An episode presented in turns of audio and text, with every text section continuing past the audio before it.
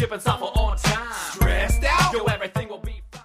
In this week's podcast, we continue our discussion about workflow in OnTime. We'll talk about how we can utilize different field templates within your workflow so that different information is available to edit at different points along your process, and sometimes what information is required input while in a step. There are two different ways to edit items in OnTime. There is both the edit and edit in workflow options. What this means is that when you're editing an item, if you are able to view and make changes to fields that are specific to this particular workflow step, or if you are able to step out of that workflow and make any other changes to the item. For instance, if we look at this item in the reported step, there is a very limited template. However, for items in the being fixed stage, there are more options available which may be useful for developers. There is also the option to select the edit template at any step in the workflow, which would be the same whether an item is in the reported step or any other stage. This is the edit privilege, and it allows the user to make changes to an item regardless of workflow. So this is something that you may want to restrict to power users and project managers. For more information about configuring your field templates, you may want to check out episode 83 of Fear the Bug, which goes into more depth into creating and customizing your field templates.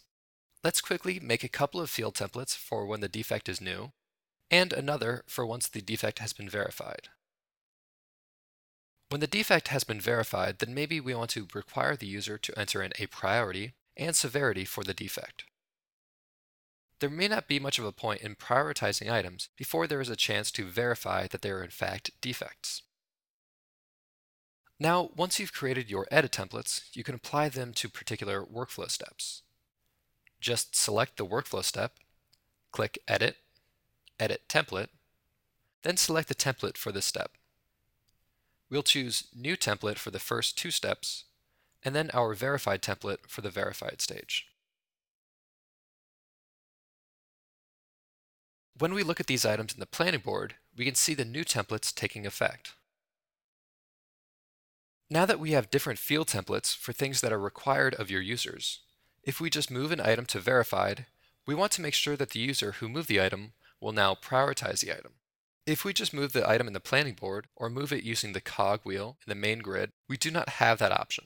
The way to enforce this is to go back into workflow settings, select force edit now when you move the item to the verified stage, the edit template will automatically pop up and you won't be able to move this item into the verified step until you enter those two pieces of information. After you have configured all the settings in your workflow, you will need to apply the workflow to particular projects. You do this by editing the project, selecting workflow settings, and selecting the workflow you just created. The other options here you can choose if you are requiring all the items in your system to belong to a workflow step, or if you want to have some items that aren't actually in your workflow. The next is if you want to be able to put new items into any workflow step, or if you want all items to start in the same step. You can choose this entry point for new items created in this project, or for items that are moved into this project. And then lastly, if you would like to keep items that are moved into this project from a project that uses the same workflow to remain in the same workflow step. While we're in the Edit Project menu, I'd also like to point out that this is where you can select the edit template for the project that would always be available using the edit privilege, regardless of workflow step.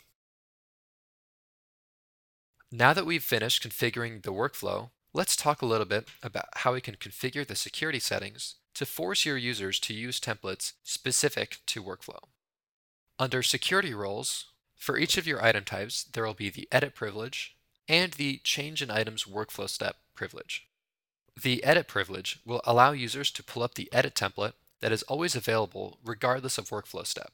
And the change items workflow step means that the user will be able to edit the item, but only using the template specific for this step. However, in order for the user to be able to edit this item, they must also have permission to move this item to another step. Remember, these are permissions that can be changed under Workflow in the Allowed Next Steps tab. For instance, if a defect is fixed and I don't have the privilege to move out of the fixed step, I will not be able to pull up the edit template. To demonstrate this, I'll remove the edit privilege for a developer and look at the effects. You can see that the edit icon is grayed out and the edit template will not pop up. I can only use the edit and workflow option. Also, I will only have this option if the user has the ability to move the item out of its current step. So as a developer, I can work with an item in the being fixed stage, but not in the fixed stage because I cannot change that item's workflow. We hope that you now begin to devise and employ a workflow that works for you, using different edit templates and other options available. Managing workflow helps you adopt a systematic approach to your processes to help you work more quickly and efficiently. Thank you for viewing.